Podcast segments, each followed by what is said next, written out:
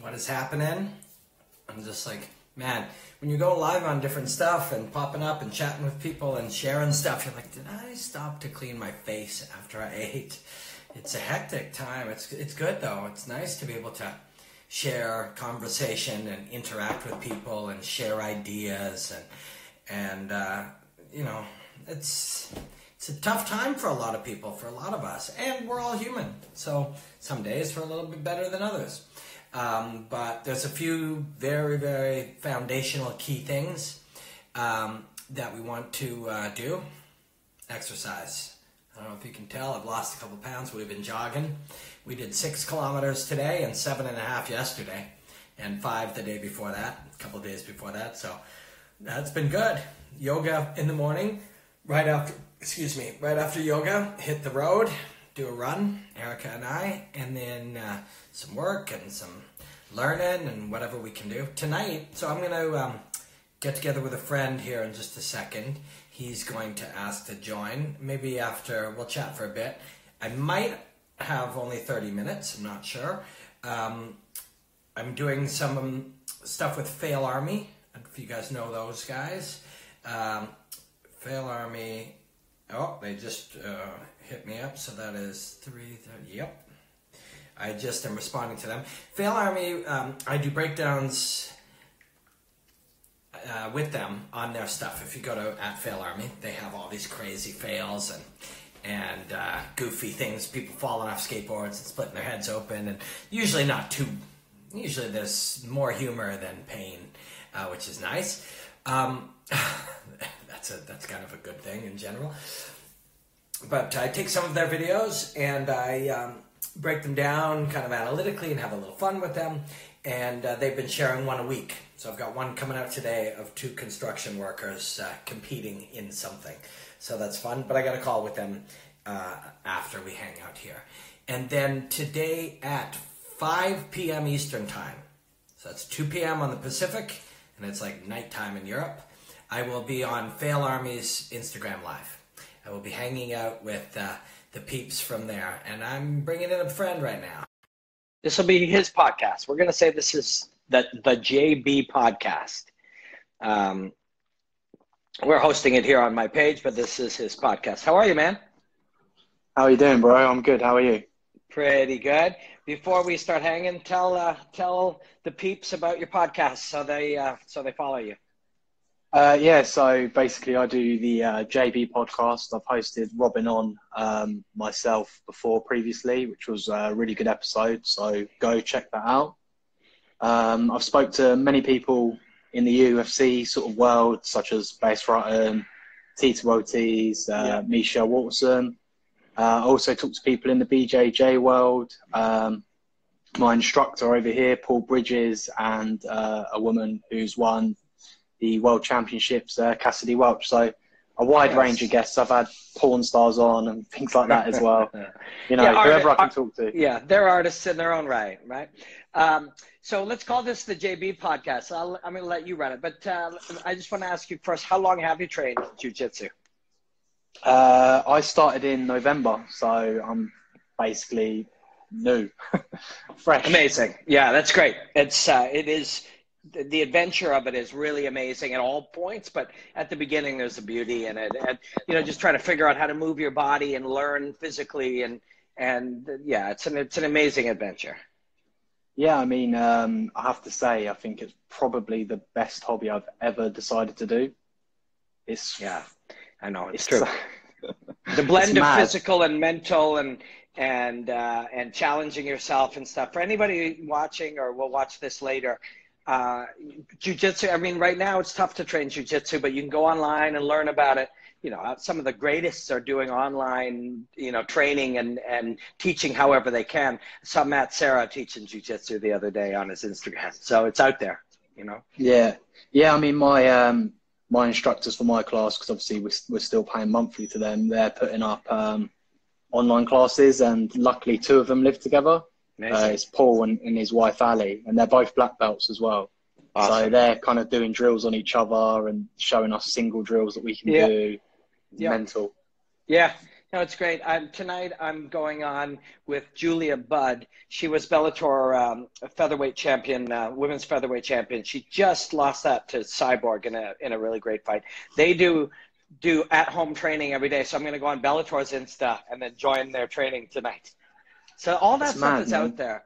Yeah, I mean, shit. Like for a lot of people right now, just getting food and shelter and stuff is important. So we can't pretend that's not the sake. But if we're some of the, the lucky people who have those basic fundamental things, right now is the time we can learn a skill. And for some of us, it, it won't, won't necessarily be physical. We might learn to play a musical instrument or we might, you know, read a couple of key books that make us think differently. Mm. But we, we have, because the one thing we have right now for, again, not not everybody. Some people don't have the basic resources, and and those are the ones we have to look out for. But if you do, the one thing you do have right now is time, and you got to leverage time to learning and skill development or self improvement, so that when you leave this quarantine type scenario, you bring something back for yourself, but also to bring back to the world. Yeah, I mean, it's uh, the other perk is people are doing things on Instagram, which means it's free. So right. you can learn BJJ skills and stuff yeah. for free at the moment, you know, yeah. and, and practice them at home. Yeah, whatever is that is. A blessing. For, for somebody. If somebody's always, you know, if somebody's 43 years old and they're like, God, I wish I learned to play piano when I was a kid. Well, you might be home for 67 days. If you played piano twice a day for 20 minutes a day, you'd be shockingly good 67 days from now. So that's something that, you know, again, it's you don't want to push it so hard as an idea because it can forget that some people do not have time. Do not have the luxury. Um, now, if you have kids at home too, you have to teach them, right? You, mm. And but you don't have to teach them the way that the world says you do. You don't have to do social studies and history and whatever. You can teach them about anything you can teach them about anything and it, that may be a challenge later but we're in a world where the school structure as it is isn't necessarily making 18 year olds that are ready for the real world so right now you can you can put a little bit of that in but it is a strange time it's a scary time it's a tough time for a lot of people but if you have the time you want to come out of this with something you didn't have when you came into it yeah, I agree, and I think um, sometimes you have to see like the blessing in the shit situation. You know, like you are having to home study children, but with that comes that opportunity to teach them some things that they might not get in their natural curriculum. You know? Yeah, yeah, and that can be that can be a non-school thing. It can be empathy, you know, or mindfulness, or or the value of of learning, or you know, humor like you mm. have the ability to, to do all of these things. It, it's a strange, it's a fucking strange time because people will mention right now, and then they'll mention it in conjunction with like, you know, 1918. There was I don't know, I can't remember if it was smallpox or which one there was, and and they'll talk about about that. Or I think it was the 1300s with the Black Plague. Um, and they'll make the reference, but there's no very little similarity other than the fact that we can all get sick because the, our ability to communicate instantly has changed everything. Not only can you turn on the news and why is everyone in their home right now? Because it's the right thing to do. You couldn't have got that information to people 60 years ago. It just wasn't possible. You know, when you took out newspaper ads. Oh yeah, can you hear me now? Yeah, yeah, got you. Yeah, got, you, got you back. Um, yeah, maybe you would try to take out newspaper ads in the world, but only a certain percentage of people saw that. Whereas now we can get everyone in our homes, and then when we're in our homes, we can still communicate. The hardest part now, it's probably going to be psychological. Again, some people it's the simplest things food and safety but for a fairly large percentage that have those things which is a function of the world that, that we're lucky to live in um, uh, fear, anxiety, loneliness, you know, not interacting with people, being isolated, that's probably the biggest challenge. But when we can hang out like this, that challenge is mitigated too, right? And we can, in, instead of just like, oh, cool, we finally got to see somebody or hear another human voice, what if we can learn something? Or what if we can be inspired to think differently? I mean, so we're in, you know, considering the challenge of the moment, we're in a pretty good place that it happened to us in the year 2020 and not you know ni- um, 1961 you know mm. I agree. How have you been um, using your time, sort of, with all this going on? Like, what have you been doing with yourself? That was kind of one of the main things I wanted to touch on. So the big thing for me early, like right away, was that my wife and I were here, and I, we haven't spent. You know, we got married eight years ago, and, and we went on a honeymoon that lasted, I think, eleven days, and it was great. We went to Florida together, and we were, and since then, there have been 15 and 20 day stretches where we've been together and with my job and traveling and commentating and analyzing and, and studying martial arts around the world. Uh, there's been 20 and 27 days where we've been in the same city. She, she travels a little when she's traveled during that time, she's traveled sometimes for like 10 months at a time, different city every month. She's in musical theater. Um, and I, I've traveled for three to five days a few times a month, and over the last few years, it's been multiple times a month. Um, the last year or so, I'm probably away 16 of 30 days. So right away, we realized we'd be together, and that that was a great thing. We didn't ask for the world to be happening the way it is, and it's scary for a lot of people. But some there'll be something positive for many of us that will happen. So we're like, we're together. Let's take care of each other right away we both kind of realized we need a structure like we needed to have a structure um, and we made simple rules. They weren't written down, they weren't outlined, they just kind of fell into place. We don't turn on the TV really before about 5 or 6 p.m. If there's happy hour, it's rare, and uh, you know it's a couple times a week. Um, and we started doing yoga every morning online. And we weren't, neither one of us was actively doing yoga at the time. And within a few days, we went from yoga at 10 a.m. immediately to yoga, then running. And, you know, fucking 11 days ago, she had never run three kilometers in her life. She's athletic because she's a performer. She's a singer, dancer, actor, but, but she'd never run three kilometers in her life. She'll tell you. And we did seven and a half kilometers yesterday and six and a half today. Like we're running five, six, seven kilometers. Um, we get home at noon. I still work for Bellator and I'm thrilled because I love them and it gives me a purpose. So I started doing Bellator, conversations with Bellator fighters every day and those conversations were geared at what are you doing? How are you getting through this? What are you learning? You know, how are you staying sane? All geared at that because I'm curious. It's valuable for me, the the chatter, but it's also valuable for the audience. And then now that's just continued, you know. So we get up, uh, yoga, run, work for five, six, seven hours, focused heavily on Bellator, as well as my own interests, analyzing fighting, and I'm doing my YouTube channel every day and stuff and then maybe another workout at night. So some days it's three even, and then um, get a good night's sleep. The priorities are exercise, number one priority if you have your your basics, your your minimum, your food and safety.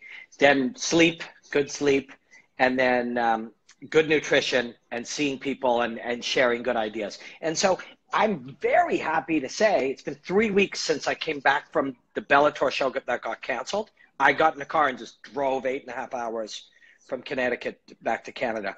And then that was 21 days ago. And since then, like I've been very, I can very proudly say I've been practicing what I preach: diet, exercise, food, positive, positivity, rest, and uh, and communicating with a lot of people. Have you had uh, the pleasure of um, hosting or interviewing uh, Austin Vanderford? I did. As a matter of fact, I chatted with Austin on Saturday night of last week, Bellator reran Bellator. I forget. I think it's Bellator 225. It was a show with 14 finishes, 14 fights, 14 finishes. They rebroadcast it. Actually, hundreds of thousands of people watched it on Bellator YouTube.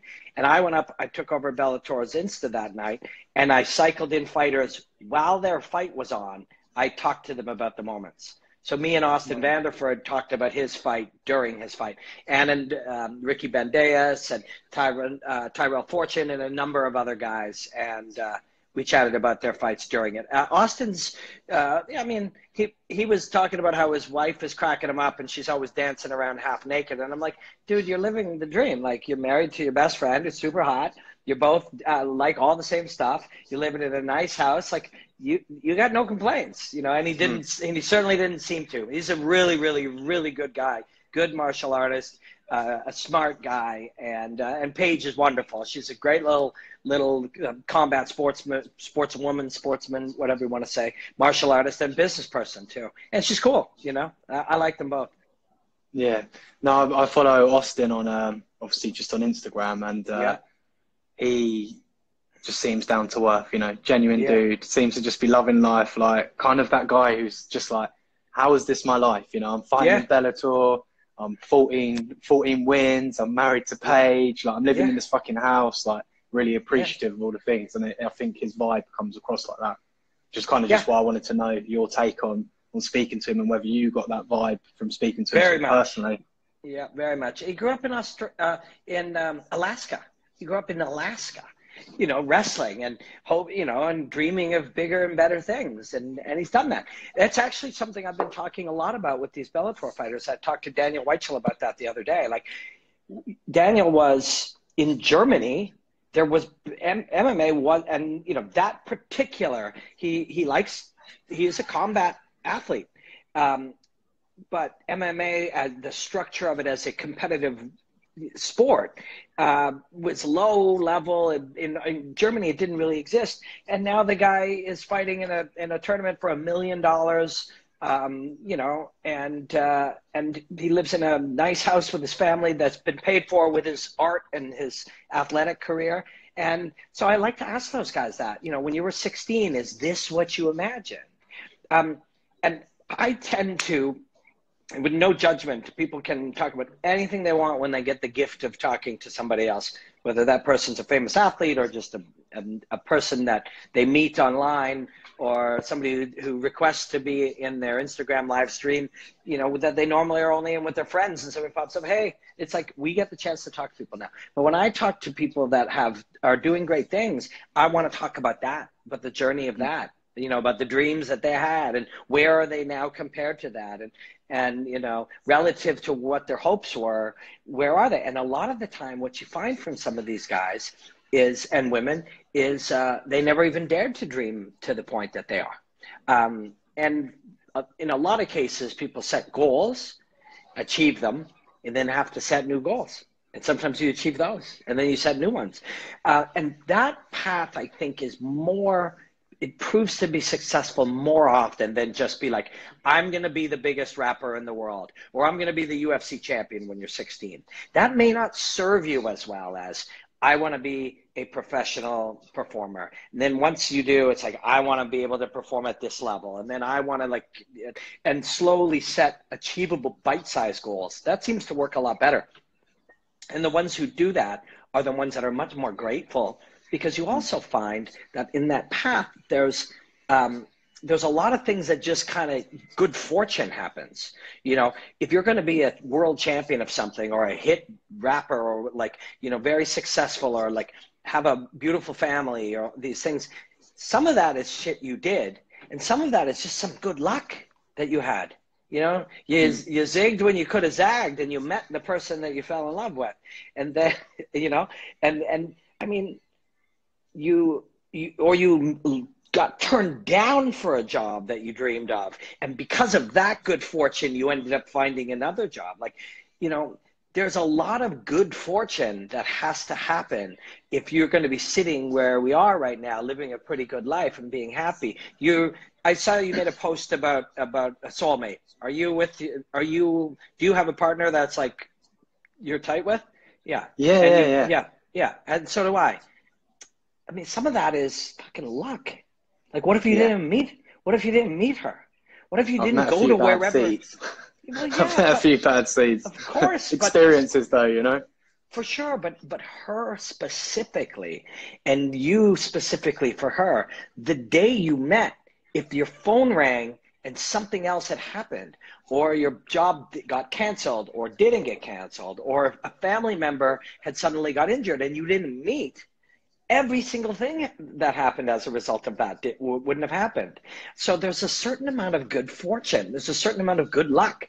And when you set your goals appropriately, you see how chancy some of these things are. You're much more grateful. Um, because I ask people about feeling proud often. I'm always curious about that, and not in a judgmental way. Because there are times where I feel proud of the things that I do. I'm like, wow, it's really cool. But usually, it's actually gratefulness usually you're actually just thankful, not really proud. and it's an interesting it's an interesting one you're more grateful when you realize that if you are successful or happy or or you win something or you you're in love or whatever these great things that we're all hoping for you're much more grateful once you realize that some of it was your doing but some of it was fucking luck too you know yeah. you know i mean that's um that's something i think as well that could, people could use this time for is setting those goals, you know, because mm-hmm. we're all guilty of it. You're in that manic lifestyle. Sometimes you're like, yeah, yeah. I want to, I want to be this and I want to achieve yeah. this. And you never necessarily write down how or the steps that you need to get there. You know, 100%. to be UFC, yeah, to be UFC world champion. Well, how are you going to get there? Like you need to yeah. get here, here, work here, save this money, however you're going to do it. And I think yeah. people could use this time now maybe to plan and prepare their goals, what they're going to achieve in the next three to five to 10 years and be like, okay, I'm working off this model now. Because, yeah, unfortunately, life doesn't work in the way of, you know, someone's going to knock on your door and be like, here you go. Here's, here's your golden ticket. You know, it's fucking pretty much yeah. non existent. You know, I've never known it to happen. So if it has happened, fair play yeah. to someone. But I think they need yeah. people should use that time, you know, to, to make some plans. For sure. For sure. And like a lot of things we find as time goes on and you look at the depth or the truth of something, there's a lot of conflicting na- truths in anything. So on one hand, people will say, set your goals high, because then if you don't quite reach them, you still progressed really far. And that makes total sense. It really does. But on the other hand, if you set them too high and you don't break it down into bite-sized pieces along the way and recognize the beauty in each one of those bite-sized pieces, you won't start at all you know mm. and and I've, you see this a lot where people are like and i've seen it people are like i will do this market but only if you can guarantee me it's going to be successful. It's like we can't guarantee you that. Let's say you have a coffee company and you want to like sell your coffee at some some market, and uh, it's like, well, we can't um, we can't guarantee you it's going to be successful. They're like, well, then I don't want to do it. Yes, you do want to do it because, and you want to be prepared for the realities of failure anything you do will involve shitloads of failure, shitloads of setback over and over. You have to become you have to become not only comfortable with it, but you have to find like sort of almost a serenity in it. That you have to find it to be normal. Because once you find it normal, Simon just said, "Can't cook a meal without lots of small ingredients." I love an I love a good analogy. Beautifully put. Yeah. Right? Like I love put. a good analogy, right? And the taste of each one of those ingredients, the freshness of it is what's going to make it, right? So each one of them, you get a bunch of old shitty food and you throw it together into a chili, you got a shitty chili. You have to have each one of them be, you know, be ideal. Um, we, uh, shawarma here, when you get shawarma, you get at least like a shawarma plate. They'll give you the shawarma meat, but they'll also give you these little flavored salads. There'll be the little salad made, made with peppers and tomatoes, and then there'll be like a sauce. But each of them are complex. Like each of them are in and of themselves this complicated little dish. You know, there'll be the chickpea salad, and then there'll be a couple of the vegetables over here, then the pickled uh, radishes, and then different kinds of spicy sauce. And it's like each of them now, each of them has a lot of ingredients and all of those ingredients get blended to make this complex thing. And then next to it, and yet a fucking shawarma plate is so tasty. Mm. So tasty, but there's so many little things that went into it, and not just like all the ingredients that made the one of the multiple little dishes on there, but the experience of doing that. Like if I just tried to make some chickpea salad, it'd be shitty. That chickpea salad took years of learning and and and tinkering until it was just right. And then we put it next to the pickled beets, and that's something that your grandmother knew that thing and taught it to you. But next to them each other, they're not quite right. So you pickle the beets slightly different, and that's fucking everything. That's everything. Mm. You know, it, people will give me a compliment. They'll be like, "What, man? Well, like, how come you're so good at breaking down fights?" And it's like because I'm always pretty sure that if I work really hard, I'll be way better in in a few years. And that fundamental truth, that funda- fundamental constant tinkering you know and sometimes you tinker too far and you got to back off. You got to bring yourself back. Oh i went too funny or too weird or too crazy or too technical or too whatever. Maybe we'll bring it back for a bit. But the journey out there taught you some things. And you're just continuing to learn all of these little things with the with the key root knowledge being that if you continued to learn for another 10 or 20 years if you looked back at today would you think I know next to nothing today? And the answer is yes. Mm. If I study martial arts for 30 more years and study language and poetry and timing and, and rhythm and, and texture and all of these analogy and, and um, you know, all of these things, cadence and millions of little aspects of within the martial arts themselves. If I did that for 30 years, would I look back at my breakdown today and think it's as as clunky and rickety as my first five when I look at them? And the answer is yes. So that means they're not that good in the context of what's possible. You know, it's nice when somebody compliments your work or says your podcast is great or man, I love that breakdown or whatever. But in the context of what's possible, it's really not that good. And in yeah. the context of what it is to be an expert in something, you're not an expert in anything. Nobody is because no. we know only a limited amount of what's possible to be known. Once you think of that, then you start being like, wait a second, why do I have such a strong opinion? Why would I argue politics? I don't know fucking anything about politics. I know about politics exactly as much as the news told me, which is nothing, right? In the grand scheme of the understanding of political science and history, I don't know shit. So why on earth would I argue with somebody about politics? I see people arguing about fighting all the time. Never trained a day in fighting did never studied a real day in fighting. They would they would parrot what a great broadcaster might have said or a fighter who does TV might have said, but they don't know anything about it, and yet they will fight with each other. Once we realize that we are all that naive, uh, we do a lot less arguing because we realize we don't know what we're talking about. And but if we shut our faces for long enough uh, and keep learning, in ten years we'll know more. I think. Um for myself, I tried to simplify it for a lot of people with two kind of basic things, which are just attitude and application. Mm-hmm. So it's your attitude to deal with the failures and the successes, like not letting mm-hmm. it go to your head and mm-hmm. all the adversity that you're probably going to have to overcome. And then it's that application, that willingness to apply yourself to achieve what you want to achieve. So that goal setting, not yeah. and taking the risk, you know, like yeah rather than um, like what you said about the market and things like that. If you can't guarantee it, then I'm not going to do it. But it's like, no, your attitude and application is more likely what's going to make it a success rather than, for sure, you know, that breakdown of like, oh, well, if you can't guarantee it, so I'm not going to hold your hand through the process. You need to go do it. Yeah. And we also have to redefine what success is because if success for you is having done this, and let and I used to say this to friends all the time. Somebody would be like, um, how, let's let's use a selling coffee at a market, for example. How much is it going to cost for you to set up that booth at the market? It's two hundred dollars. How much are you going to spend on coffee and all that stuff? Well, it's another two hundred. Okay.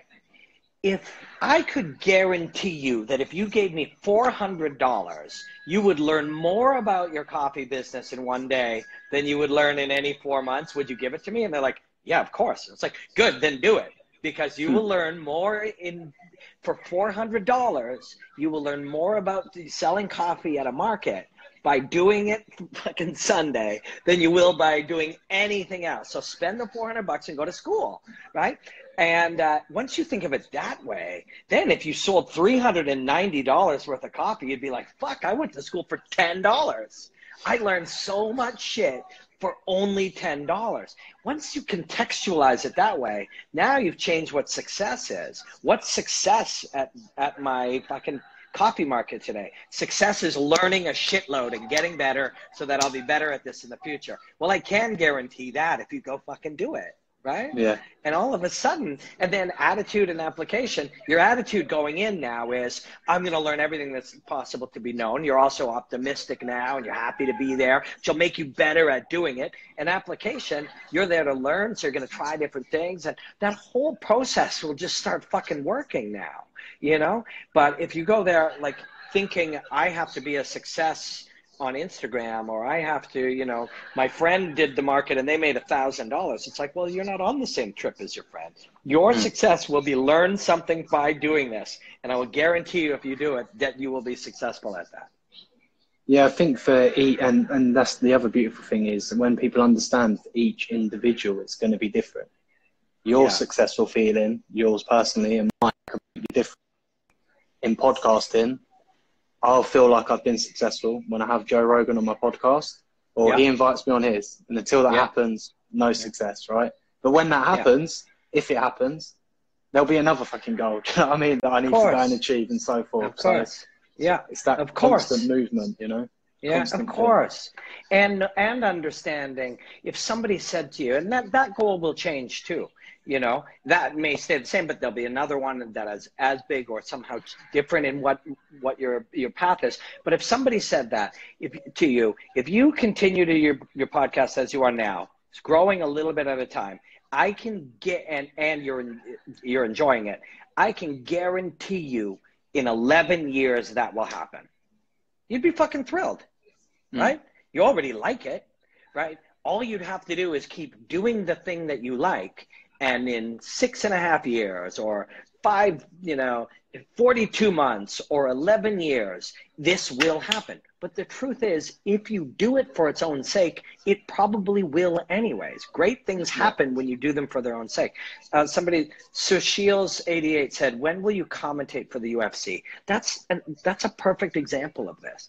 I, my idea of exactly what you're saying, I will be successful when, was going to be when I sat down with Jon Anik, Robin, uh, Joe Rogan, and Robin Black, and we would commentate the UFC. That was my definition of it, right? Now, the issue, and, and a lot of things happened in the process. Joe Rogan, who I'd never met, uh, started to like and share my breakdowns. And he's an expert in this field. And he saw that to him, his interpretation was that they were special. And so he, he sent me a message on Twitter once um, a DM just out of nowhere. Hey man, and I was think I was talking about um, uh, oh god, I can't remember his name. He's a, a Chechen fighter who fights for KSW, um, Mamed Khalidov. And he's like, that Mamed Khalidov is something. And we chatted. I'm like, holy fuck, Joe Rogan's fucking sent me a DM. And we chatted. And then uh, I don't remember what year, but it's got to be about five years ago now, maybe even six. Um, on uh, August 3rd or 4th. I remember this for a reason. He was like, next time you're in LA, let's do the podcast. And I was looking, like, fuck, I'm going to be there at least once in the next, you know, two months. I've got a couple of things I'm doing. So I just said, I could be there because I could do a thing and do that and, you know, take care of a bunch of stuff. August 14th or uh, to the to the 17th, I'm going to be there, or August 23rd to the whatever. And then August 10th, I remember that because August 10th is my birthday. On my birthday, there's a DM. He goes, Yeah, man, let's do it. If you're in town August 14th, we'll do it. I'm like, Holy fuck. And now we're friends, friends. Like, we, you know, I saw him when we were just in LA and we text and like, he's my friend. Um, it's, it's different because we are like truly friends, but it's also like your friend is rich and famous and influential. So you you treat that differently in certain ways. Not in any way that you're humans, but in the way like mm. I probably don't want to text him too much uh, because he's probably got a hundred billion things going on because he's like man Oprah, or you know, oh I should I should, I think Joe will find this interesting. I don't know if I should bug him right now. So you do get a little of that. That's a truthful element to it. Or people will be like, you know, hey, can you send Joe Rogan? This is like I better not because I probably will only talk to him four times this year, and I better not send him that one funny video, you know. But so there's little bits and pieces that are different th- than most friends, but otherwise, the way you just chat and hang out, he's still just a person, right? But so he invites me on, that goes really well. And like six months later, something's happening at my job, and I ask him for advice, and he says, "I'll recommend you to to Dana, dude. You should be working for us." So all of a sudden, that's like that golden ticket a year earlier, I was just a guy working really hard doing good work. And now, six months later, I'm on his podcast. We've become friends. And six months after that, I'm in Dana White's office, acting out, fucking standing up, acting out stuff with him and his vice president.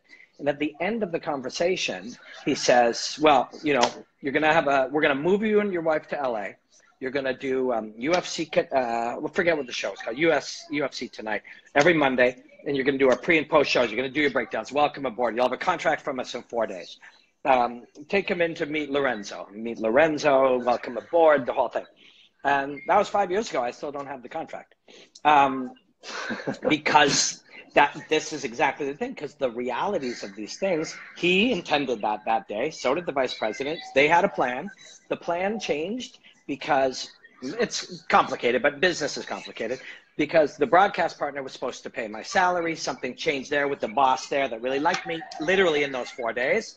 And you go on on hold and just do small little jobs for them. Those small little jobs never materialized into that. And I just kept hammering, kept hammering. I was driving myself crazy, right?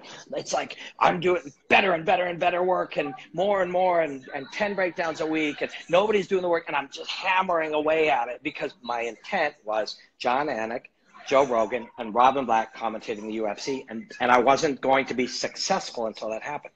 Well, I hammer away at it till it drives me crazy. I now don't like some of the people in their company because I I'm working so hard and I believe in what I'm doing, and the structure is slow, and they bring people along really slowly, and you don't get the chances to do the things you believe you can do. And eventually, I'm just like, fuck this.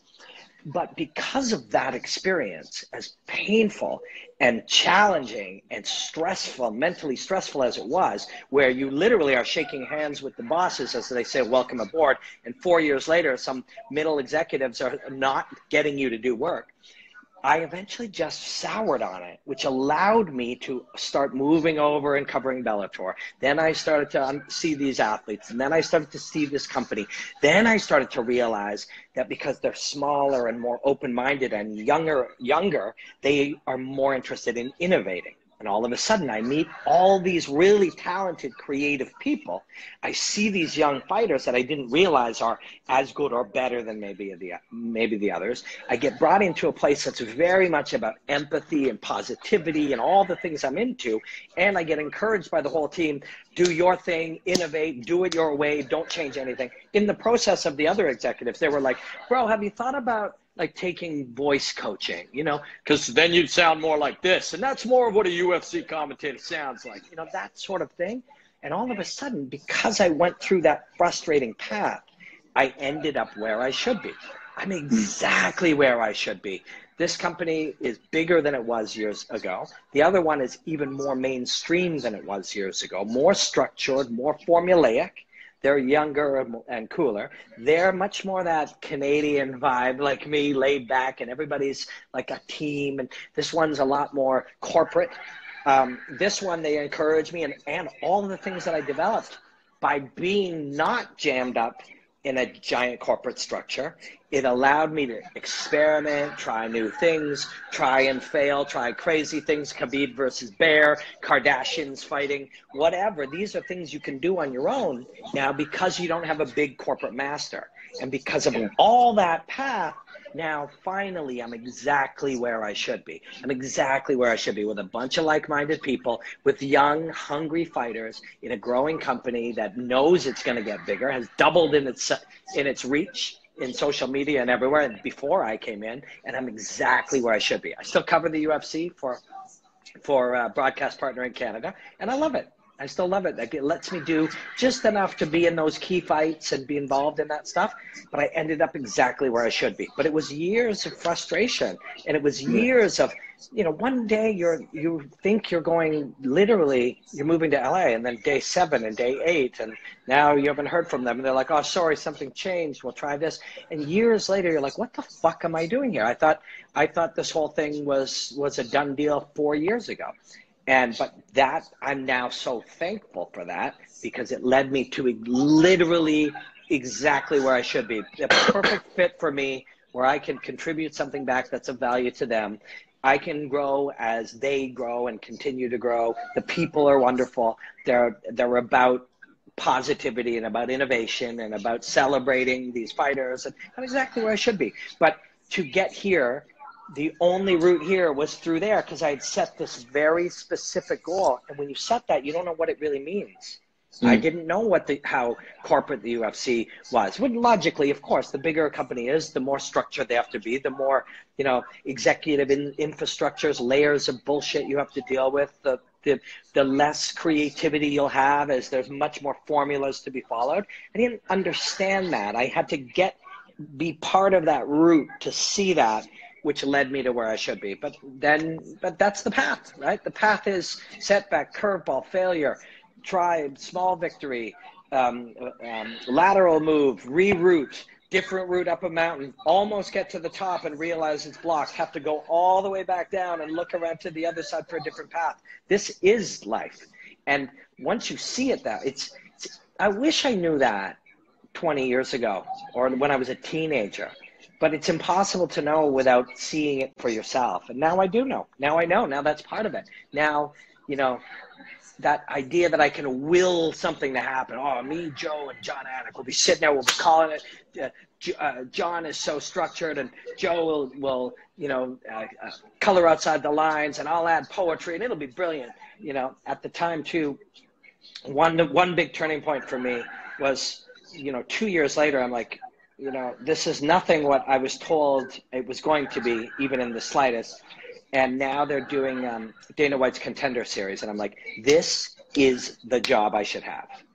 It's it's newer. The fighters are newer. It's a little looser. It'll have a different structure. This is what I should be commentating. They and it was a long process through there, and ultimately I didn't end up. And that was the one where I'm just like, if they don't see that I'm the right fit for that, I gotta fuck this. This thing has to just. I gotta get off this path. I gotta get off this path and find a different route up to a to a spot on the mountain that I'll be much happier. And that's what I did. I was just going to say, uh, drawn from the mind, said my two favourite followers. I was just, you know, he's cool. He's done some artwork for me. So if anyone ever wants cartoon artwork or styles, check him out. Um, I just had a question for you, anyways, as well, on uh, your thoughts on Khabib and Ferguson and any hope for McGregor because the situation is kind of all up in the air at the moment with that, I assume, and whether you know anything or uh, um, following more than I am. Well, the the big thing for me that I realized is that we're we're fucking way off track when we're thinking about Khabib. It's like he's the greatest ever. He's the best in the world at something. And if somebody said to Beyonce, you work we are a big company and we're putting on concerts. And you have to fly to some other country and some other place. You can't train. You probably won't be able to to work with your um, with your voice coach because there's a fucking global pandemic and you have to be in a place with 40 in some other country with 40 or 50 or 70 crew and staff and, and lighting people even though somebody said uh, you shouldn't have gatherings of even five to 10 people. Everybody else has to stay home but you got to do all that. You're like i'm the best in the world one khabib. Two uh, I don't need your money. Khabib's created a world for himself where he doesn't need money, he doesn't need love, he doesn't need, you know, um, he doesn't need admiration. He just needs to compete and live his life and inspire the people he inspires. And he's like, ultimately, you're like, no, sorry, the rest of the world is shut down, and uh, we should be too. And I'm sorry, I'm not doing it. And um, we can get as mad as we want, but he also created a world where he doesn't have to care what we think either. He's got 20 million Instagram followers. I'm sure 8 million of them love him no matter what he does. He can put on a grappling or a training session in his gym in Dagestan with some of the best athletes in the world and film it on iPhones and get it and scratch the itch that way. He doesn't have to do this, so he's not doing it. And I think that's great. I think I think we should be um, look at that as a lesson, life lesson. Can you create a a, a reality for yourself where you're not incumbent you're not like you're not can nobody can control you not a corporation not a boss not an audience. You do what's best for you and that's why he's the best in the world. And so i'm for him. I'd like to see the fight. Fucking love to see the fight. But you know you can't force Khabib to fight so that's off. You can't force you can't it's not like there isn't like fucking insane circumstances right mm-hmm. like every one of us is trapped in our home you know we got groceries we put on rubber gloves and i'm not afraid of being sick but i don't want to pass it to anybody I don't want to like harm older people in my neighborhood. Put on gloves, covered up, got groceries, and went home. And you want this guy to somehow fucking train to fight and travel on planes all over? Fuck you! No, I'm not doing it.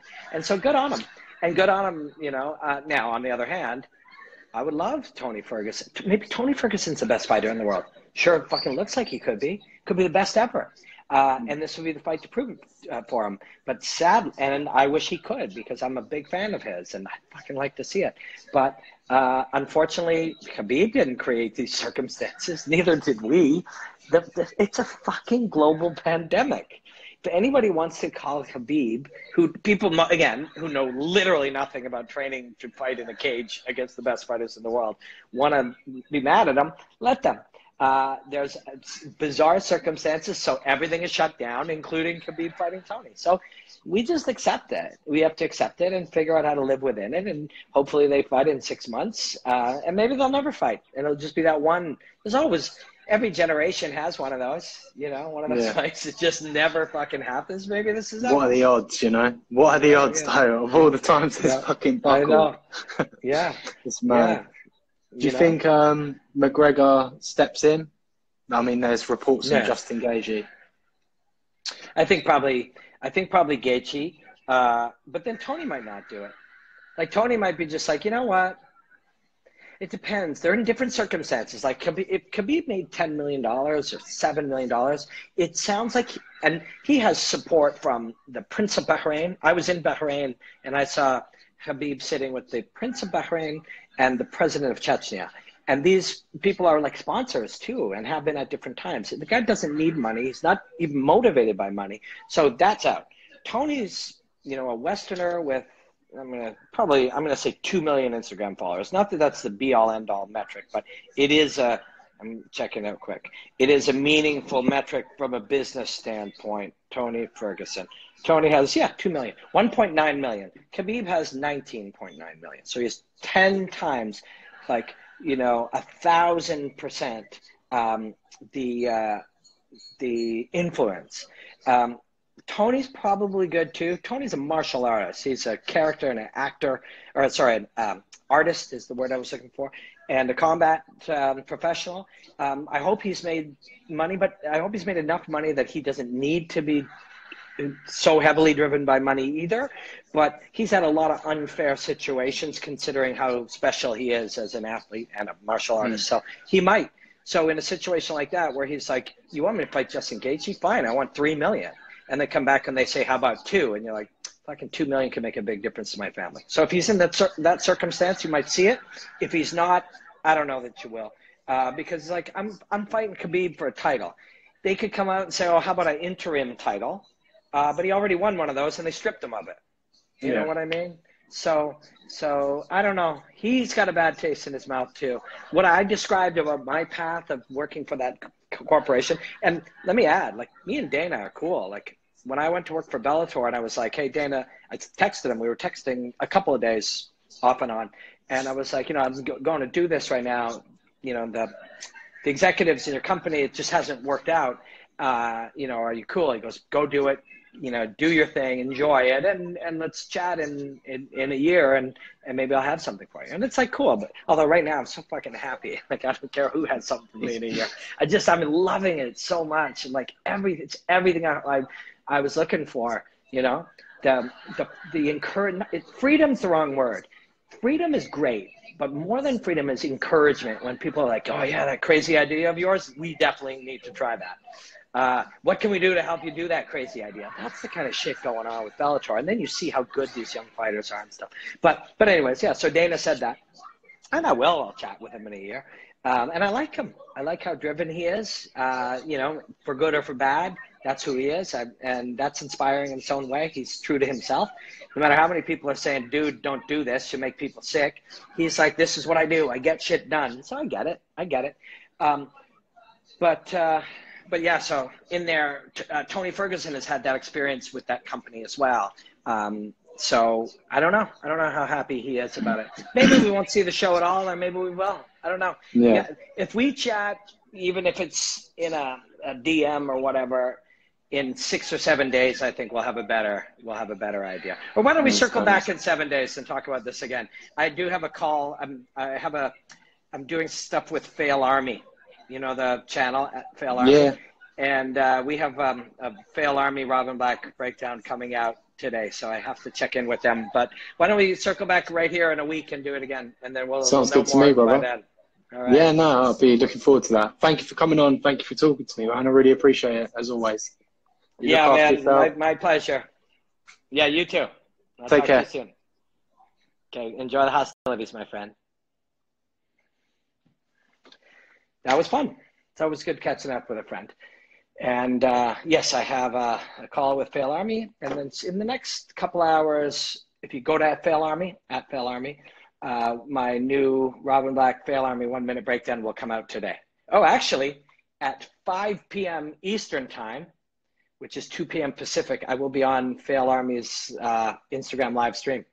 So uh, let's see you then. All right. Cheers. Much love.